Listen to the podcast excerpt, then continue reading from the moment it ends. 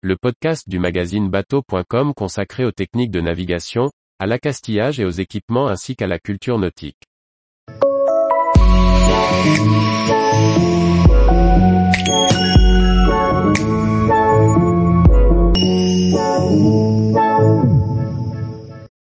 Salon nautique, septembre, c'est aussi la rentrée des plaisanciers.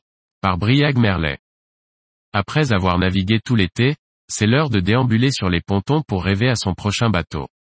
Et vous, serez-vous au rendez-vous des salons d'automne, mais pour y chercher quoi? Cannes Yachting Festival, Grand Pavois en France, Gênes en Italie ou Southampton au Royaume-Uni. Les salons nautiques de septembre sont une institution de rentrée après les congés d'été, propice aux navigations.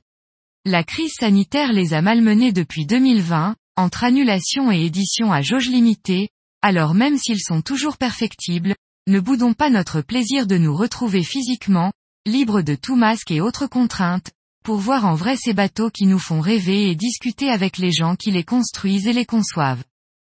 Pour préparer ces visites, nous vous avons préparé quelques infos sur les nouveautés annoncées, à voile ou à moteur, en attendant de vous présenter les pépites dénichées au hasard des déambulations.